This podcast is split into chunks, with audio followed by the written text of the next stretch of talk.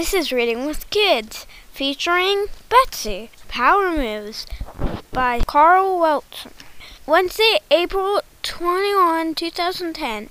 After work tonight, I was supposed to meet up with the guys at Hooters in Bay City. It's a monthly tradition, but Anne left the windows down in the Cherokee and it rained, which means 2 hours with a wet, dry vac and no Hooters really sucks. I know she does things like that on purpose.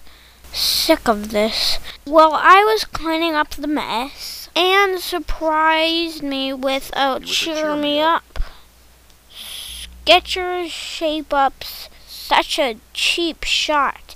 Why doesn't she just call me a fat loser to my face? What if I gave her some Lane Bryant underpants? I'd never hear the end of it. Skechers Shape-up looked like slow kid shoes.